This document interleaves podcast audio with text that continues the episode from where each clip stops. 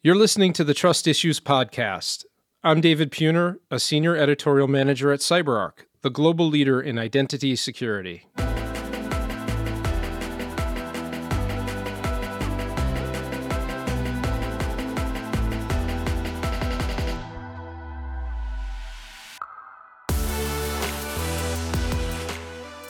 Hello, and welcome to another episode of Trust Issues. Today's show marks a bit of a milestone for us. It's been a year since we launched our first episode. The focus of that first episode was ransomware. We covered a lot of ground from its inception to current trends. I listened to it again the other day, actually, to prepare for this episode, and unfortunately, it holds up. Because, of course, ransomware attack vectors like phishing, social engineering, and abuse of trust continue to be cybercrime hotspots. In fact, seventy-three percent of global I T security decision makers report at least one ransomware attack on their organization in the previous twelve months. And recent I B M data puts the global average total cost of a data breach at four point three five million dollars and nine point four four million dollars in the U S. But it's not all doom and gloom. While there's no silver bullet for ransomware, with an assume breach mindset, a strong defense-in-depth approach, and an identity focus, organizations can block ransomware across the attack lifecycle and drive greater cyber resilience. And now, a year after the very first Trust Issues podcast conversation on ransomware, we've got lots of new ground to cover. That's why it's only fitting that our very first podcast guest returns today, CyberArk Labs offensive security research evangelist, Andy Thompson. And he's bringing his A game as always. Thank you for listening to Trust Issues. We're thrilled you're along for the ride. Here's my conversation with Andy Thompson. Andy Thompson, offensive security research evangelist at CyberArk Labs. Thanks so much for coming back on to Trust Issues. Thanks for having me. You were our first guest, episode one, uh, an episode called Talking Ransomware that launched this entire podcast on April twenty-sixth, twenty twenty-two. It's a subject um, a, a lot of people are, are interested in. And so I guess really to start things off, what's changed in the world of ransomware in the last twelve months and ransomware bad actors for that matter? Well, there's been a lot that's gone on uh, since we last chatted. Uh, some things change and some things never seem to change. Um, statistically, we're seeing, again, an uptick in the, the number of ransomware events. Uh, we're seeing uh, a lot of movement uh, toward uh, data exfiltration and that double extortion we mentioned. Uh, that's definitely a, a more aggressive tactic they've taken as of late. The targets themselves are changing. We're seeing uh, certain ransomware groups targeting the, the white whale, the big fish. Uh, these targeted attacks subsequently have larger ransoms. But again, we also see uh, ransomware actors going the completely opposite direction, uh, toward targeting small, medium-sized businesses. So it just really depends on the ransomware actor. Um, another thing that we're seeing is the way that they're doing their techniques. Um, I, we're seeing uh, the exploitation of zero days being the initial access uh, quite often uh, in huge chunks. When a, when a zero day is uh, exposed, you'll see a, a huge rash of ransomware victims due to these uh, uh, vulnerabilities and exploits. Uh, And I think uh, the amount of interaction that you're going to see of different ransomware groups, whether they're adversarial or collaborative. What else has changed in the last year as far as ransomware goes? Okay, now this one I mentioned earlier, speed being king, right? Um, what we're seeing is, is ransomware actors are trying to encrypt as much information as possible before the incident is discovered and, and addressed. And so what we're seeing is this new type of encryption. It's called um, uh, partial encryption. This is where rather than encrypting the entire file, they're doing an encryption of just either like the file header or just small portions of the file. And uh, this is how they're able to so much more quickly encrypt an organization. And so uh, this is really the, in my opinion, one of the newer advancements that we're seeing in ransomware technology is, again, that partial encryption. And I know you're chomping at the bit to tell me more about all of that, but we're going to have to sort of leave that as a cliffhanger. I know you and the and the CyberArk Labs team have some have some exciting research that you're gonna you're gonna unveil uh, in a couple of weeks at um, Black Hat Asia. Is that is that right? Oh, yeah. We have something really cool up our sleeves. I really cannot wait to tell you about it, but just suffice to say, you bad ransomware actors out there, we got something up our sleeves and it's going to blow your socks off. All right. Well, I think you've just uh, gotten yourself booked on, on yet another episode of Trust Issues. You've mentioned a lot of things right there, and I'd like to unpack a couple of them before we sort of dive deeper into all of this. We had mentioned double extortion last year. Um, could you tell us a little bit about double extortion and, and what that looks like as a trend? Yeah. So what we've seen previously when we think of ransomware is the typical like file encryption, locking you out of your files. And that's that's bad enough as it is, but the tactic that a lot of actors are taking nowadays is to, in addition to encrypting, they're also exfiltrating the data, pulling it off and holding that sensitive data ransom. There's multiple reasons. One, you can pay to get your files unencrypted, but also you don't want to be shamed or have this data uh, leaked publicly. So a lot of organizations are being uh, ransomed twice over. Uh, we also talk about the uh, uh, concept of triple extortion, uh, where uh, they're going even a step further in the uh, the extortion methods. Many times with double extortion, you're able to pull the data out of the network way faster than you could actually encrypt it. So this is why I think you're going to be seeing more of this double and triple extortion in the future. Again, it's all about speed. One of the other things that I wanted to go back and ask you a little bit about are the, the exploitation of zero days. Are there any high-profile examples of that that come to mind immediately for you? There was a recent zero-day exploit um, on Go Anywhere's platform. It really kind of demonstrates what, what, what's at risk here. Hundreds of organizations were popped just due to this Go Anywhere. Another one that I think is uh, interesting is the uh, Alpha Ransomware Group. They're taking advantage of the Veritas Backup Exec application. Apparently, there's uh, some bug in there, and that's how this ransomware actor is really establishing that initial access. Are some of these f- folks, in addition to wanting to make money, are they just sort of looking for the prestige of being the biggest, baddest ransomware player out there? Yes. I mean, these folks have some pretty uh, pretty big egos, you know. The the Lockbit team in the past have actually falsely claimed to have compromised organizations uh, when they really haven't. Um, I think it was Mandiant. They had claimed that they had like exfiltrated hundreds of gigs of data. Totally false. So a lot of their claims are not quite believable unless they literally prove it. And that's what a lot of ransomware operators are doing as part of their name and shame operations.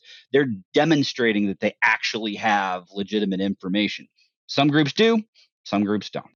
A year ago, you had mentioned ransomware actors were moving more toward targeting big fish, but there's also the targeting of small and medium-sized businesses. Why is that? What makes some organizations more attractive to ransomware actors than others? And what is their gain in either going small or big in their target? I think one of the biggest takeaways from today's episode is really the targets. There again is that white whale, the bigger organization with ultimately stronger security programs will have a much larger ransom. What we're seeing is, is almost the opposite of that. These small and medium-sized businesses like auto dealerships and dental offices, lawyers and things, these are the organizations that are being hit way more right now. These organizations don't have the security controls and security programs that, again, those bigger organizations uh, have. Now, what you'll see is, is the ransom amounts aren't going to be as much. I mean, we're typically seeing ranges of like twenty-five to thirty K ransoms as compared to, you know, millions. Um, but they add up and they're just as devastating to these organizations. So again, you're going to see a lot more, you know, big names being compromised, but you won't see a lot of these small and, you know, medium-sized organizations in, in the headlines. But trust me, they're being hit just as much, if not more. And are these small and medium-sized organizations, are they more likely to opt to pay the ransoms than larger organizations, or is it still all across the board? I feel like they're probably more apt to pay. I mean, these organizations aren't the ones that have uh, proper backup and restore in place. Uh, the recovery is going to be that much more difficult. Uh, in addition, they may not have the cyber insurance to recover. So I feel that these organizations, albeit smaller, are actually more of a riper target for ransomware operators. Based on everything that we've talked about, it's kind of ridiculous. But why does ransomware still exist? Because people make money off of it. People are paying. I think the willingness of the victims to, to pay the ransom is really what's going to continue to drive this. The U S government recently named a ransomware operator uh, and sanctioned them. And subsequently, organizations aren't allowed to do business with sanctioned organizations. Ransomware is going to exist because it's profitable. It's easy. There's really a low barrier to entry if you're moving towards like that R A S model or ransomware as a service model. And uh, this isn't changing anywhere either. I mean, as long as we have cryptocurrency that can provide these anonymous transactions and keep these ransomware actors safe and at bay, uh, we're going to continue to have ransomware. I don't think this is going anywhere anytime soon. I wish I could tell you that if we all did everything we were supposed to do, that this would resolve the issue. But uh, even then, we have the potential for insider threat. I don't think that ultimately we're ever going to resolve this issue. Really, the solution is, you know, that defense in depth approach. But even then, I, I dare say that we're going to be dealing with this problem from now until the end of time. I mean, there is, again, a ton of new tactics that we are seeing that aren't viable yet. A I has changed the, the landscape for malware and ransomware.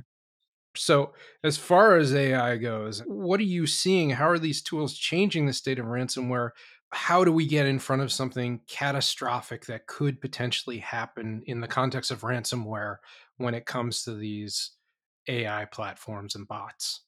I think the best way to approach A I, machine learning, and its its role in ransomware is to be aware of the capacity of it and, and what it's capable of.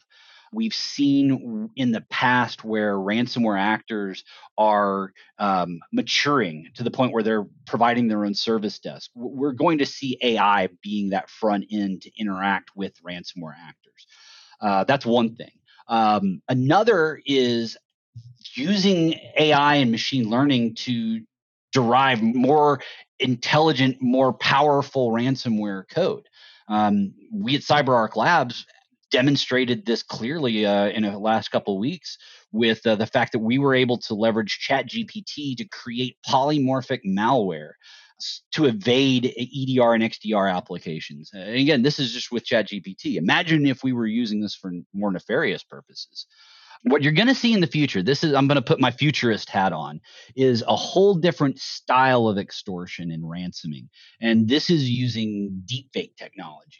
Uh, what you're going to be seeing is the creation of false video recordings of maybe you saying something that it was absolutely terrible. And that in and of itself is enough to warrant possibly paying a ransom. So I think you're going to be seeing A I used in unique ways to, to from an offensive purpose, but you're also going to be seeing it on a defensive purpose as well. At the end of the day, I, I'm not afraid of A I. I'm not afraid of machine learning. It's just like any other tool. It's how you use that tool that determines whether the user is of good or bad intent. And I think that we can really leverage A I uh, to protect from ransomware events just as much as the bad folks are using it to strike us.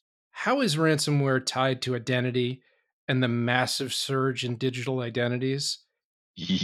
This is a scary one. Um, large organizations are starting to adopt cloud and DevOps and all these other technologies. The identity scope, just the sheer number of accounts and everything has just exploded at an exponential rate.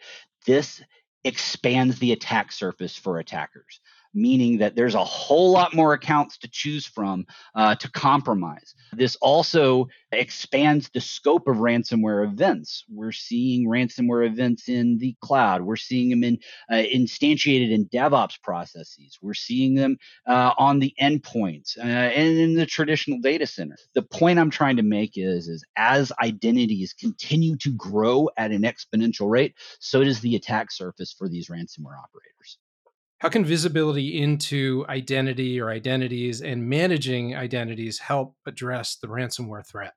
There's a defense in depth approach that we can apply to managing the risk of ransomware with all the identities in our organization. I think discovery and awareness of the potential. What's your scope? What's your what's your risk profile? That's a key thing. Uh, being able to analyze the behavior of your identities. Oh my gosh, that's a huge one. Uh, we've seen in in multiple data breaches where legitimate accounts were, you know, being leveraged in uh, an illegitimate means.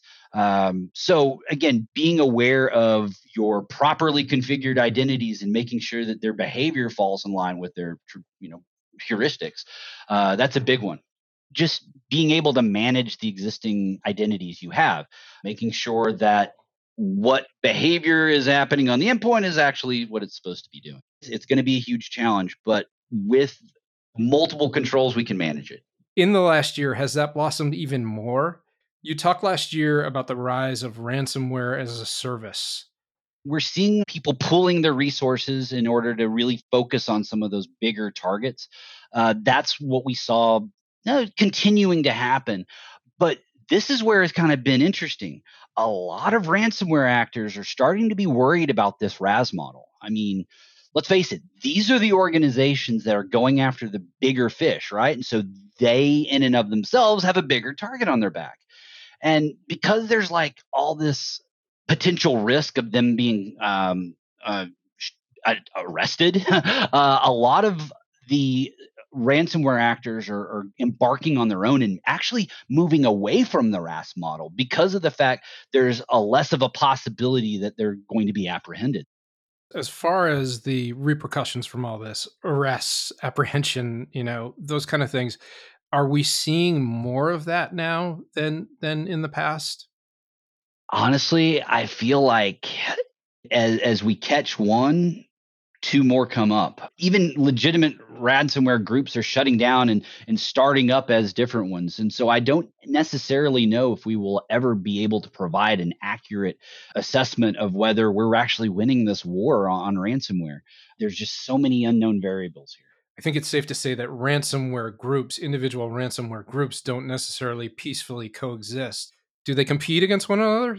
So yes, they will compete against each other, uh, but they'll also collaborate. But we're also seeing ransomware groups going after other ransomware groups. Just depending on who they are, they may be good buddies or they may be adversaries. We just don't know. Are these getting to be even more kind of official organizations with communications departments and stuff like that? Conti is one of the ones that not only do they have a help desk, they have, you know, H R and payroll. This is a legitimate, straight up operation that these folks are running. And it's scary how organized they are. But at the same time, you're seeing fly-by-night lone wolves too. So it really depends on the actor, their sophistication, their target, their tactics. There's so many variables here. Do we know where they primarily are, or is there a primary place they are located? We've seen a large and consistent base of ransomware actors in Eastern Europe. They have operators literally all over the globe. In fact, I can guarantee that you will have ransomware actors here in the United States just as much as anywhere else. But there is a large concentration in that Eastern Europe portion, but again, there's ransomware actors everywhere.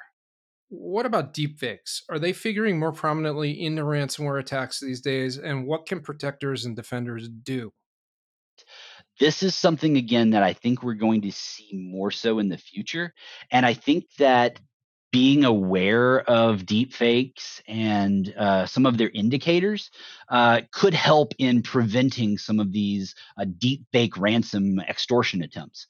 Uh, just a real quick tip. If you're looking at a video and you don't know if it is a deep fake or not, pay attention to the eyes. See if the potential person you're watching blinks.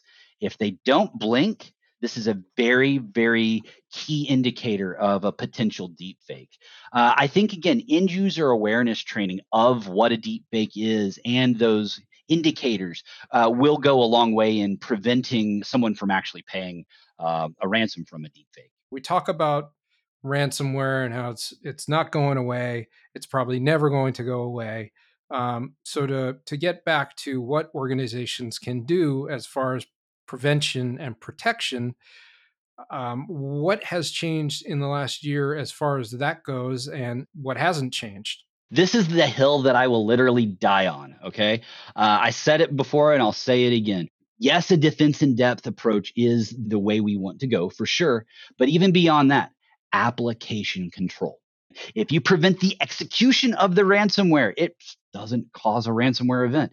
It stops that initial access. Application control, not least privilege, application control, in my opinion, is one of the strongest mitigating controls against ransomware. And I will debate anybody, uh, anytime on that topic alone. So what is application control for, for the folks out there who, who may not know what it is? Really, it boils down to, can I launch this process or no? This is a concept that can be applied anywhere from an endpoint to a server to cloud infrastructure, uh, really stopping the execution of whatever that process is. Um, this is a difficult challenge um, for many organizations, um, but there's absolutely ways to address that. CyberArk's uh, uh, Endpoint Privilege Manager has a lot of built-in, out-of-the-box uh, controls that by flipping a switch, uh, enable ransomware protection. Um, I'm actually working on a, a, a presentation right now where we are literally using real ransomware uh, from some of the actors that we've discussed today in our environment. And again, just inputting that one simple policy uh, goes a long way in preventing these ransomware binaries to, to process because they're blocked by our application control. As the offensive security research evangelist at CyberArk Labs, uh, you've obviously got your finger on the pulse of a, of a lot of uh, really interesting stuff for the folks who may not know what CyberArk Labs is. What is that um, group within our organization? I'm really, really proud to be a member of this team. Uh, CyberArk Labs is kind of an offshoot uh, in our R and D uh, where we specifically focus on offensive security and developing of uh, vulnerabilities and, and uh, disclosing uh, these sorts of uh, findings. It's really like bleeding edge stuff, and I get to be part of it. It's so cool. If you really want to learn more about the research that we've previously done and some of the, the cool tools that we've released, oh man, there's tons of tools. Check out labs dot cyberark dot com.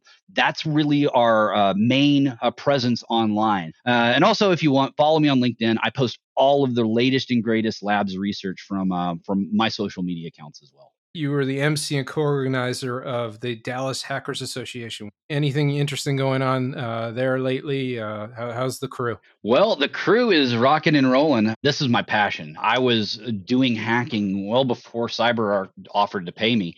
Uh, so this is something that's truly near and dear to my heart. And our group is just amazing. I mean, every month we have just uh, amazing talks. Uh, we have multiple workshops and rooms where we teach lockpicking, uh, career counseling, uh, all sorts of stuff. So uh, we've recently reconvened after uh, COVID, and we're back to having on-prem meetings at uh, family karaoke every uh, first Wednesday of the month. So uh, feel free. All are welcome. I highly encourage you to check out Dallas Hackers Association. It is literally the coolest hacking crew on the planet. Thanks a lot for coming back onto the onto the podcast. I really appreciate the opportunity to, to share the lab's research and all the cool stuff we've been doing. So really, thank you.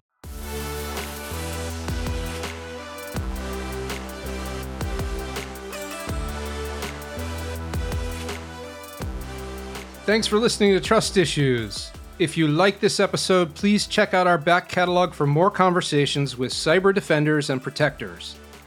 And don't miss new episodes. Make sure you're following us wherever you get your podcasts. And let's see. Oh, oh yeah. Uh, drop us a line if you feel so inclined. questions, comments, suggestions, which come to think of it are kind of like comments. Our email address is trustissues, all one word, at cyberark dot com. See you next time.